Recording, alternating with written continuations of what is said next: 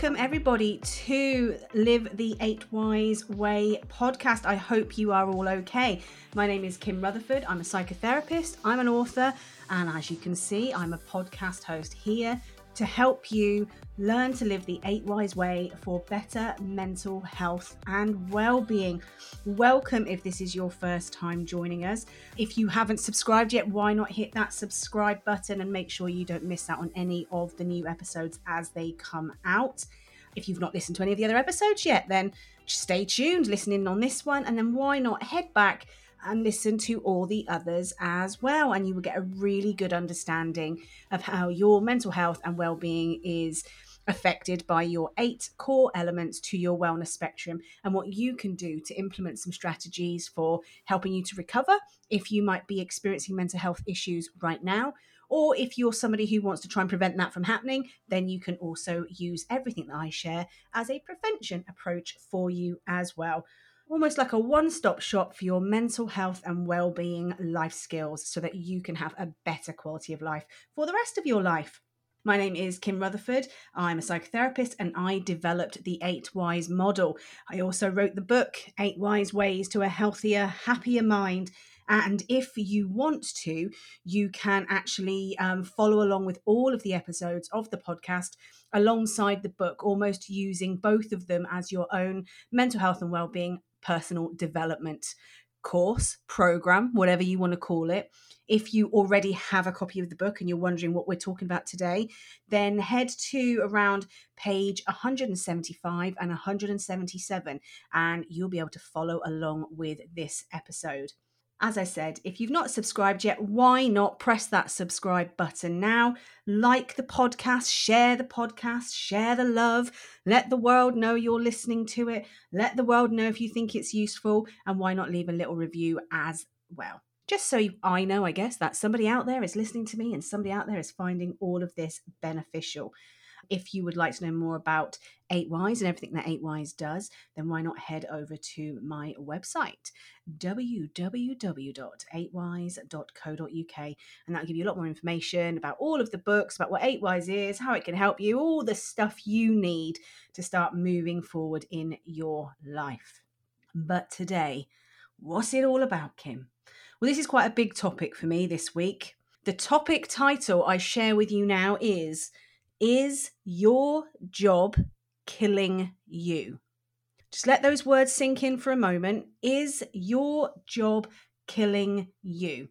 Because I can tell you now, my job definitely nearly killed me.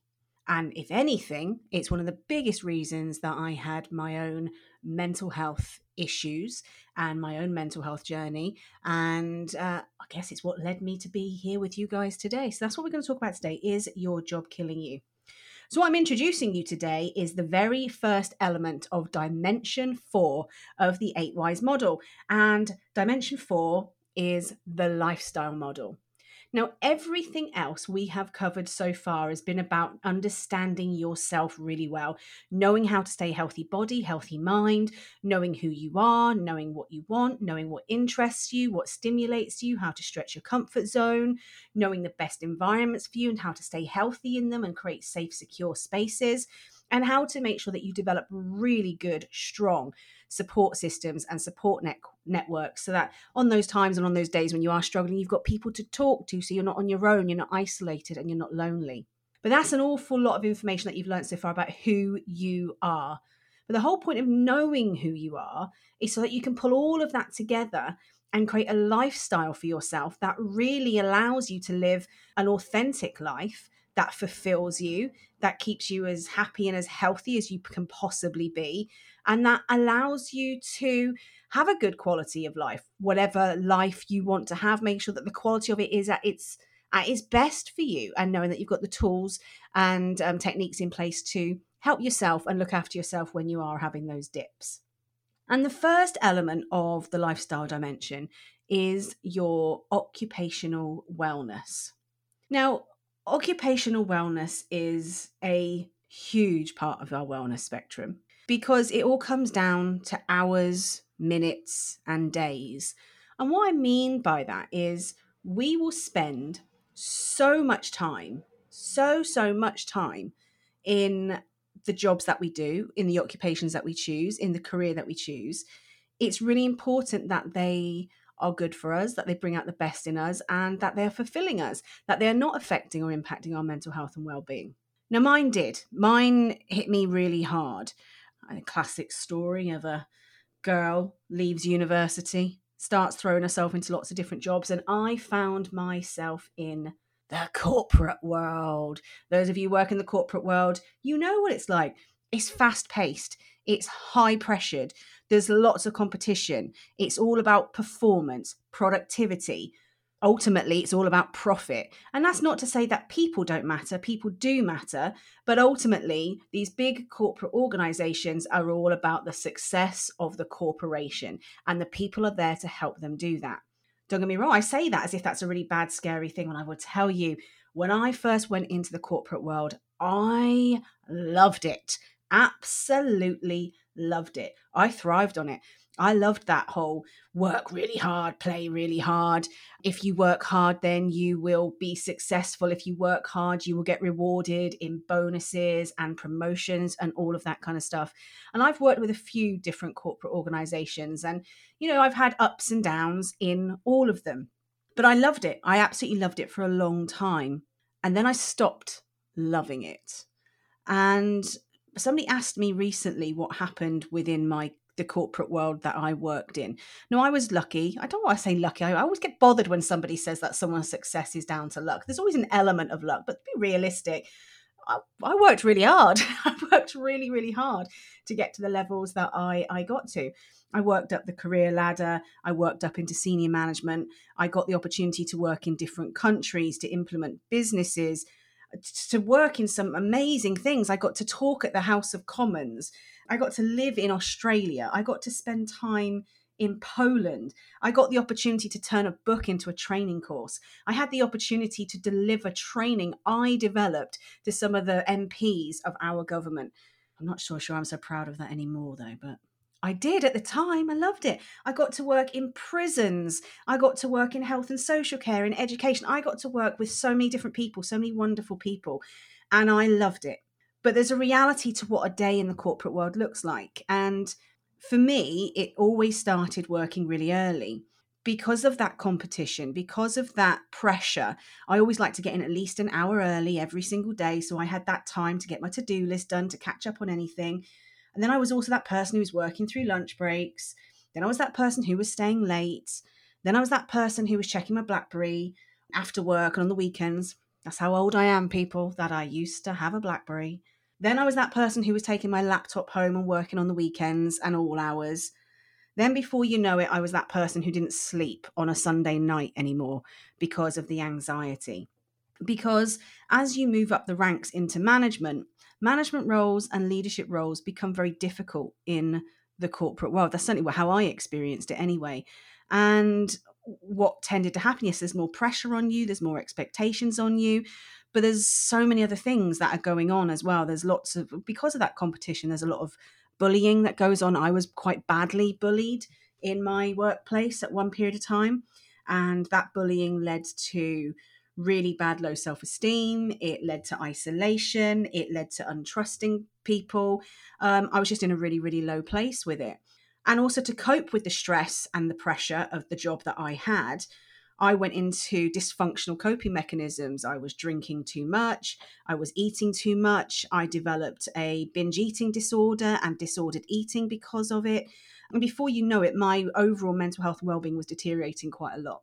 What I didn't realize at that time is, is how traumatic everything was having on me, that constant stress, that constant anxiety, that thought of being pulled into a meeting. And, you know, redundancies were happening all the time in the sectors that I was working in. It's that thought of, oh my God, I could lose my job at any minute.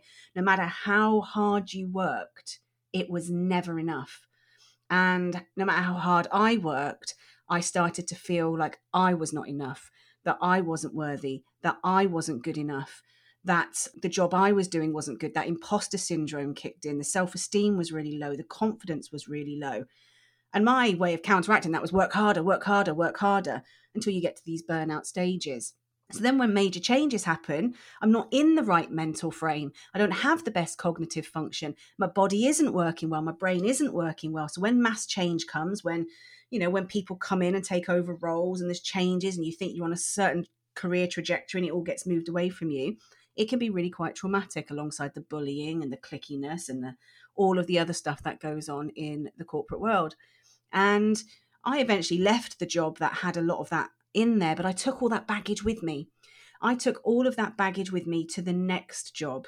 All of that anxiety, all of that fear, all of that worry, all of that self-loathing, all of that inability to manage my time properly because I was just giving and giving and giving and giving. That whole brain not working, the cognitive function stopping where you can't see the wood for the trees, never, ever feeling you're on top of anything, always feeling like you are losing at something because you just can't grasp it. Now, that was my experience in the corporate world, and you might work in a different organisation, a different kind of arena, but these are very typical experiences that we can have within the workplace. Some of them are fantastic and wonderful and lovely, and others really go against who we are and can cause us some damage. The trauma that I experienced, and it was adult trauma that I experienced through those behaviours, actually, I, I took them with me. I took them with me to my next job and my next job. And all I did was work harder. I never learned from them. I never stopped and allowed myself to make the changes. I never checked in with myself to go, okay, Kim, what is your core value base? Are you aligning yourself with an organization that suits that? Kim, how are you going to look after your mental health and well-being, and how does the organization work with that? Kim, what are your career aspirations? Does this organization support you with that? I never bothered to do that because I just kept chasing what I thought was going to make me feel better, which was success. I thought it was going to be getting that next head of department role, getting that director role, getting that M D role, having my worth linked to these hierarchical labels and titles that really, when it comes down to it, don't really mean very much. And actually you work really hard to get to them. And when you're there, you go, really? It's just more pressure, more hassle, and you're never really rewarded for what you put into it. Now, many of you might be listening to this going, my organisation isn't like that. I work for a brilliant organisation, and I'm brilliant if you do. And I would love to hear who that organisation is. So please get in touch. And I worked for great organisations, but it didn't stop the corporate system becoming damaging towards me in some stages. And I have to take responsibility. It was how I handled situations sometimes, and not speaking up and not getting support and not getting help. But what happened is when I took it to a, all that baggage to another job, I just did exactly the same. Only this time I was already at all of my limits with regards to my where my stress thresholds were, and my burnout kicked in. And that's what led me to have my car crash. And it was my car crash that came from because my occupational wellness was so low. You know, I wasn't sleeping. I was living in high stress. I managed my own diary and I managed it badly. I managed my time badly. I wasn't delegating because I was so worried about not proving my worth. So everything was out of sync. I was completely and utterly overwhelmed by everything, and it led to my car crash. And even after my car crash, I felt so guilty about taking time off. I took three days off after a car crash, and I was not in a fit state, not physically in a fit state, not mentally in a fit state, but I only took three days off. Because I don't know if you've all experienced this, that anxiety of, oh, what if I'm not there? What am I going to miss if I'm not there? What's going to change if I'm not there? I used to have stress and anxiety about taking holiday. Holiday I'm entitled to, but I wouldn't take it because I was absolutely petrified of coming back to someone else is taking my job, someone else is taking my workload, it all going wrong, and there's going to be such a backlog that I'll never be able to catch up, or I'm going to have made a mistake before I went, and then they'll find out, and then they'll find me. My brain was just constantly full of all of these issues. And that's something I had to learn to deal with. Now, I was lucky in the end, I guess, that I worked for a good organization, that when I explained what was happening to me and how I was feeling, and I finally did speak up, and I had a lovely manager who I did speak up to, they offered me my sabbatical. And I took that sabbatical to get myself back on track. But as soon as I took that sabbatical and I stopped that crazy work life, that crazy every single day living in high pressure, high stress, high anxiety, eating the wrong stuff, drinking the wrong stuff, not fueling my body, not fueling my brain, constantly feeling like I was barely holding on, frazzled, disjointed, causing problems in my relationships, never seeing my friends, never having fun because I was too busy working. The second I stopped working, I crashed. And I don't mean in the car this time. This time it was when my mental health just took a real big battering. And that's when I went from stressed to burnout to anxious to depressed, and then to agoraphobia. And so my occupational wellness was a major trigger for this, a major trigger for this. And it's why I spend so much time now working with those people who are in those, who, you know, run businesses, who are senior leaders and leaders and senior managers, because I know that those people at that level, what they're going through, because I went through it. And I know the signs and I know the symptoms, but I also know I ignored them. So I know there's hundreds, thousands, millions of other people who are really successful, really career driven, really achieving amazing things. And people look at them from the outside going, God, they got their stuff together. They're really spot on with it all. And on the inside, they're crumbling, praying to God the world doesn't find out that they're human and they make mistakes like the rest of us. So that's why I spend an awful lot of my time working with that client group, um, trying to help them to not make the mistakes that I made and to look after themselves. And how do they navigate through that when they're in the depths of that and need to do that recovery like I did, or try and help them to prevent from ever getting to that stage. But the reality of it is occupational wellness doesn't just affect those in leadership roles. It affects everybody. And it doesn't just affect those in corporate roles or in the corporate world. It affects all sectors, all people. And that's because within our lifetime, we're going to work between eight hundred thousand and nine hundred thousand hours. And we're going to work for organisations that are very nice and they're going to give us bonuses. They're going to give us salaries. But you know what? If we drop dead tomorrow, they are going to replace you in a heartbeat. That's not because they don't care about you, but because what really will always matter when it comes to the world of business is performance, productivity, and profit. And people, no matter what they tell you, will always have to come lower. And I know there's lots of organisations that are trying to change that. And I kudos to those organisations. And I'm lucky enough to work with lots of organisations who are saying, Kim, can you come in? Can you bring eight wise into us so that we can help to protect our workforce, our people, because we know without them, we can't have good performance, good productivity and profit. So we know our people matter. So there are great guys out there, but we also know there's some really not so great ones out there as well. But the kind of issues that are happening in the workplace all the time, you know, the stress issues, relationship issues, bullying issues, clickiness issues, workload issues, constant changes in management, constant, you know, in the world that we live in now, post-COVID, I know I'm always talking about COVID, but the post-COVID world, it's a really had a really big impact on businesses. And so the companies we work for are going through mass change. We are not good. Humans are not so great for change. I say this all the time. We're built for evolution, which is a slow change process. Quick change is not something that we work well with. And a lot of organizations are having to force us to go through major transitions very quickly. So there is a lot of insecurity, um, not as much job security as there was. The hybrid model, you know, looks good on paper. And for some people, it really works. But we're going to see some really negative impacts of those people who are working from home in front of a screen all the time in isolation. It's going to impact people. This is a good example of when occupational wellness has a major impact on social wellness and emotional wellness and environmental wellness. And that's why it's really important for you to really stop and do some self-reflection with regards to the places that you choose to work. And I make a point of saying you choose to work, because the reality of it is, if we have to go to work, pretty much most people have to go to work in order to earn money. We've got to keep it real. That's why we're going to work, so we can have the life we want. And other people who've got all the money in the world, they go to work because they, you know, they want something to do. Fine. But most of us are going to work because we need to earn the money to live the life we want. But if we're going to be spending that much time in work, we've got to make sure that we make the right choice. We've got to make sure that we understand the kind of place, the kind of working environment that is going to bring out the best in us. It's got to, it's absolutely got to align with our core values. So that's why that spiritual wellness element of knowing your values, knowing your belief system, knowing what's important to you, your intellectual wellness of knowing what drives you, what inspires you, what stimulates you, that's really important. You want to make sure that the working place, the career, the corporate world, the job, the title, whatever it is within the working world of you for your occupational wellness, that it meets those core criteria. Because you have so many options. And I always say this to people who say, I'm really unhappy with my job, but I feel trapped. Doors swing both ways. You walked into that job and you can walk out of that job. Is the process always easy? Of course not. Nothing is. Nothing in the world is easy, but it's doable.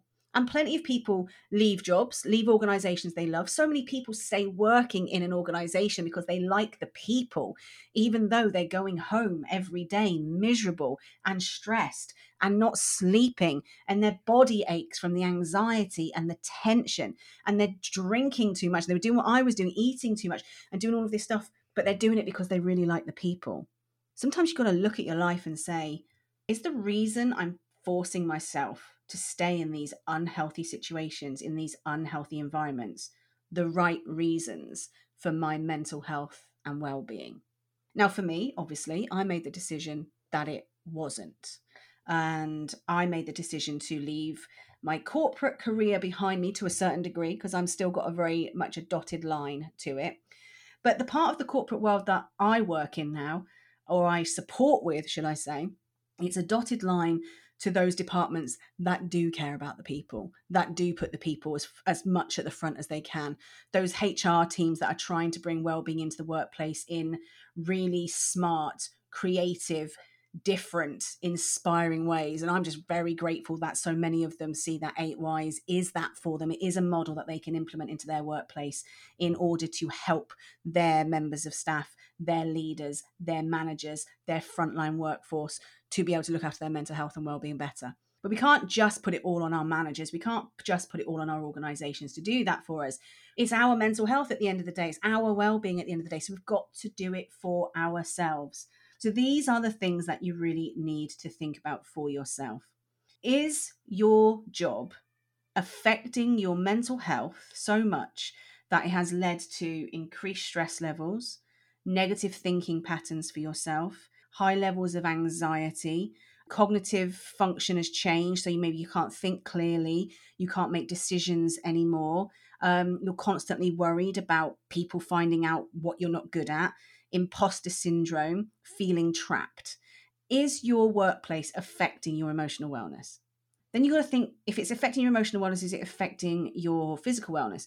Do you get the time to look after your physical body? Are you getting the chance to take the breaks you need, to have the foods that you need, to get home, to be able to go and do the healthy stuff that's for you? Does your workplace support that? Does it encourage that? Then you've got to start looking at that, as I said before, does it align with who you are and what you want? Does it align with your core purpose in this world, your value base, your belief system, your identity? Is it helping to boost your self-esteem? Is your workplace allowing you to develop your strengths, use your strengths, have a voice, demonstrate on a regular basis your worth? Are you being heard within your workplace? Are you in an environment where actually it brings out the best in you, that you're not chained to the chair all day, you're not chained to the desk all day, that you have got that opportunity to get up, to walk about, to work from home, to work in an office, to work where it brings out the best in you? Do you have the resources you need? Does it, is it set up to meet your needs? Do you have specific needs that aren't being met? And do you have relationships with the important people? Do you know who the important people are to have those conversations with, to make those changes, to make it work better for you? It's important to be able to build a really good solid network within the workplace, because, as I said, you're going to spend a lot of your life there. If you think about your life split into three core areas, you've got um, childhood, adulthood, and let's call it um, senior years. Your childhood is all about prepping you for the workplace. Your adulthood is all about being in the workplace. And your senior years are all about retiring from the workplace. So everything that you do is about the workplace. So it really is important to make sure that you've got a really good support system within the workplace, whether it's colleagues that become friends, whether it's managers or senior team members that you know you can talk to about things, that you know the right people. Do you know who your mental health first aider is? Do you know who your H R person is? Do you know who your wellbeing and wellness people are? It's important to know all of that and have those support systems in place. When you've got that all in place, now you're in a situation where you go, okay, my occupational wellness is good because I'm in the right place. I've got the right job, got the right role that suits my skills, that suits my strengths. I'm working for an organisation that aligns with me, that aligns with my belief system. It allows me to live the life I want, and it encourages me to be myself within this workplace. What you don't want to be, like I said, is where I was, a senior manager, frazzled, burnt out, numb, struggling, feeling completely lonely and completely isolated in this thinking, feeling paranoid that everyone was out to get you, everybody's talking about you, everybody wants your job, or everybody's trying to ruin you, petrified of going in some days for no reason other than the thoughts that are in your own head, not sleeping well on a Sunday, almost when that eight o'clock chime hits the clock and you go, oh God, that's it, the weekend's over, I've got to get ready for work. Ugh. Not sleeping with the anxiety. Loving Friday. Thursdays were my favourite day because I knew, yeah, I've only got one more day to go. And then Fridays getting home and going, yes, I am going to reward myself with my bottle of wine, my Chinese takeaway, my giant bar of chocolate. And I'm going to love it because I deserve to have it because it's been such a stressful week. All of that behaviour actually leads to really poor mental health and well-being, as I have proven, as I have demonstrated. Now, don't get me wrong. Um, my own mental health issues were not just because of the workplace. But, you know, not every mental health issue that we experience in our lives is because of our childhood and our past. Some of it comes from adult traumas. And a lot of adult traumas take place within the workplace. And so it's really important to understand that and understand that if you have experienced a trauma, bullying in the workplace is a trauma, any form of sexual harassment within the workplace is a trauma. You know, being constantly in a redundancy process and feeling insecure and worried about your job is traumatic. Even retiring can be incredibly traumatic for someone who spent sixty years in the same job or sixty years working for their whole life and not knowing who they are without that. Adult trauma should never be underestimated, and a lot of adult trauma can come from the workplace. So if you are trying to look after your mental health and your well-being, then one of the biggest pieces of self-reflection you need to do, you need to get really honest with yourself and go, okay, when it comes to occupational wellness, am I in the right place? Have I got what I need? Um, is it helping me to create the lifestyle that allows me to live my truest life, my most authentic life, my healthiest life with the healthiest, happy mind?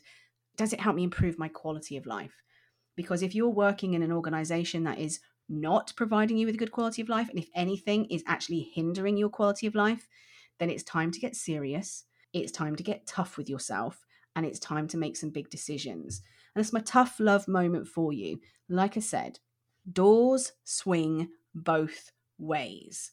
Just like you had the power to apply for the job and walk through the door, you have the power to choose that it's no longer for you, to resign and look for something else. You have that power if it's not the right thing for you. If you love it and it's just not quite where you want it to be, like they've promised you promotions, it's not happening, or they've promised you development, it's not happening, or they've promised you more resource and it's not happening, then see what you can do about making that happen. But you got the ultimate decision is, is this the right place for you? As I said, eight hundred thousand hours of your life will be spent within the workplace. That's a lot of time. That's your life, drip, drip, dripping away into these jobs, into these corporate organizations, into these non-corporate organizations. If your job is killing you, slowly but surely, if your stress levels are at ridiculously high points so that you are at risk of heart issues, stroke, diabetes, just remember, you will be replaced quite quickly. I wish it wasn't that way. People will mourn you. People will go to your funeral and then they will replace you, and somebody else will come in and they will have that desk. They will have that job title, and the world moves on. So if you know that your job is currently really affecting your mental health, your overall health, if your job, like me, when I had my job like that, is potentially killing you, then it is your responsibility to change it and to take that seriously. And to change that now. It's my tough love moment for you when it comes to occupational wellness. And as I said, I'm very passionate about this topic because it's it's been a big one for me. It's, you know, I spend a lot of time working within this arena still. I see all those burnt out managers, leaders, et cetera, et cetera, over and over and over again, going through the same cycle I went through and seeing the organizations, you know, behave exactly the same way, do exactly the same things. I'm very grateful for those new organisations coming through with their more open-minded approach with regards to mental health and well-being, and definitely love those organisations that are implementing eight wise in there as well. So what I'd say for you is do the self-reflection, do the work, really think it through. Head to page one hundred seventy-seven on the book, in the book, sorry, if you want to understand occupational wellness an awful lot more. Go through the process and start to make the changes so that your mental health and well-being doesn't suffer because of the job that you are currently in. that is all I've really got to say about occupational wellness. I'm hoping you understand how serious I feel about it. And if you are, by the way, if you are one of those senior managers out there, you know, those C E Os, those business owners, director level, executive level, management teams, if you are that person and any of this is resonating with you, um, you're not alone. As I said, I was there. I work with thousands of others who are just like you. The dialogue in your head is just in your head, but reach out. Please do reach out. Get the support you need. Make sure you're looking after your mental health. Make sure you're looking after your well-being. And don't make the policies in the workplace just about the frontline staff. You matter too. So I hope that has opened your eyes, and I hope it's opened your ears a little bit too with regards to your occupational wellness and how important it is to your overall mental health and well-being. Like I said, you can read more about it in the book, which is at page one hundred seventy-seven. If you have not yet got a copy of the book and you want to get a copy of the book, then you can head to my website where the store is. Again, it's w w w dot eight wise dot co dot u k. And there you will find eight Wise Ways to a Healthier, Happier Mind, the book, plus the twelve-week journal to help you set some short-term goals. There is also the twelve-month planner to help you live the eight Wise Way um, for the rest of your life. And then there is also the little pocket book of wellness as well, which just helps you to implement some of these strategies on a day-to-day basis. Now, if you haven't got the book and you're like, oh, I don't really want to have to pay for the book, then it's competition time. If you like a bit of a freebie, then this is all you need to do to get access to not only a copy of the book, but a signed copy of the book. All you need to do is go and follow me on all of my social media. So that's Twitter, that is Instagram, that is Facebook, and that is LinkedIn. You will find me pretty much everywhere at eight wise. So I'm either at eight wise Therapy or at eight wise Kim. But if you put in at eight wise, I promise you, you will find me. The first thing you need to do is follow me. The second thing you need to do is start sharing my posts with regards to the podcast. Nice and simple. And then what I want you to do, I would like you to share this episode or all episodes of the podcast to ten people. I want you to shout about this podcast to ten people and share a direct link to this podcast to ten people. I want you to tag me in it and just say hi when you do that. And what I'll do is the first ten people that come in, I will get a, I'll get in contact with you. I will get your details and I will send you a signed copy of the book, Eight Wise Ways to a Healthier, Happier Mind, which the world of publishing is calling the mental health manual for the modern world. Doesn't that sound fabulous? Now, for those of you who've already got the book, thank you for listening to the podcast and thank you for your support. Please hit that subscribe button so you don't miss out on anything. Please follow on the social medias as well. Follow and support as much as you can. And if you get the opportunity, I would love it. I would really appreciate it if you could give it a little review as well. And the reason for this is really simple. One in four people are experiencing a mental health issue every single day of every single year. That's bad enough, but it also means that three in four people are at risk of developing it. And eight wise can help both. It can help the one in four with a mental health issue. It can help the three in four who are at risk of developing a mental health issue. And so the more I shout about it, the more you shout about it, the more we can get the message out there to as many people so they don't feel like they're suffering alone. They're not in isolation and they have a support system, the knowledge, the tools and the techniques to help them live the eight wise way and have a better quality of life. So thank you so much for listening to this. This episode eight is Your Job Killing You. My name is Kim Rutherford, psychotherapist, author, and the creator of eight wise. And as you've now worked out, I'm also the host. I'm a podcast host these days too. Um, Live the eight wise Way. And I hope that you will join me for our next episode. So take care, and I hope to speak to you all very, very soon. Bye for now.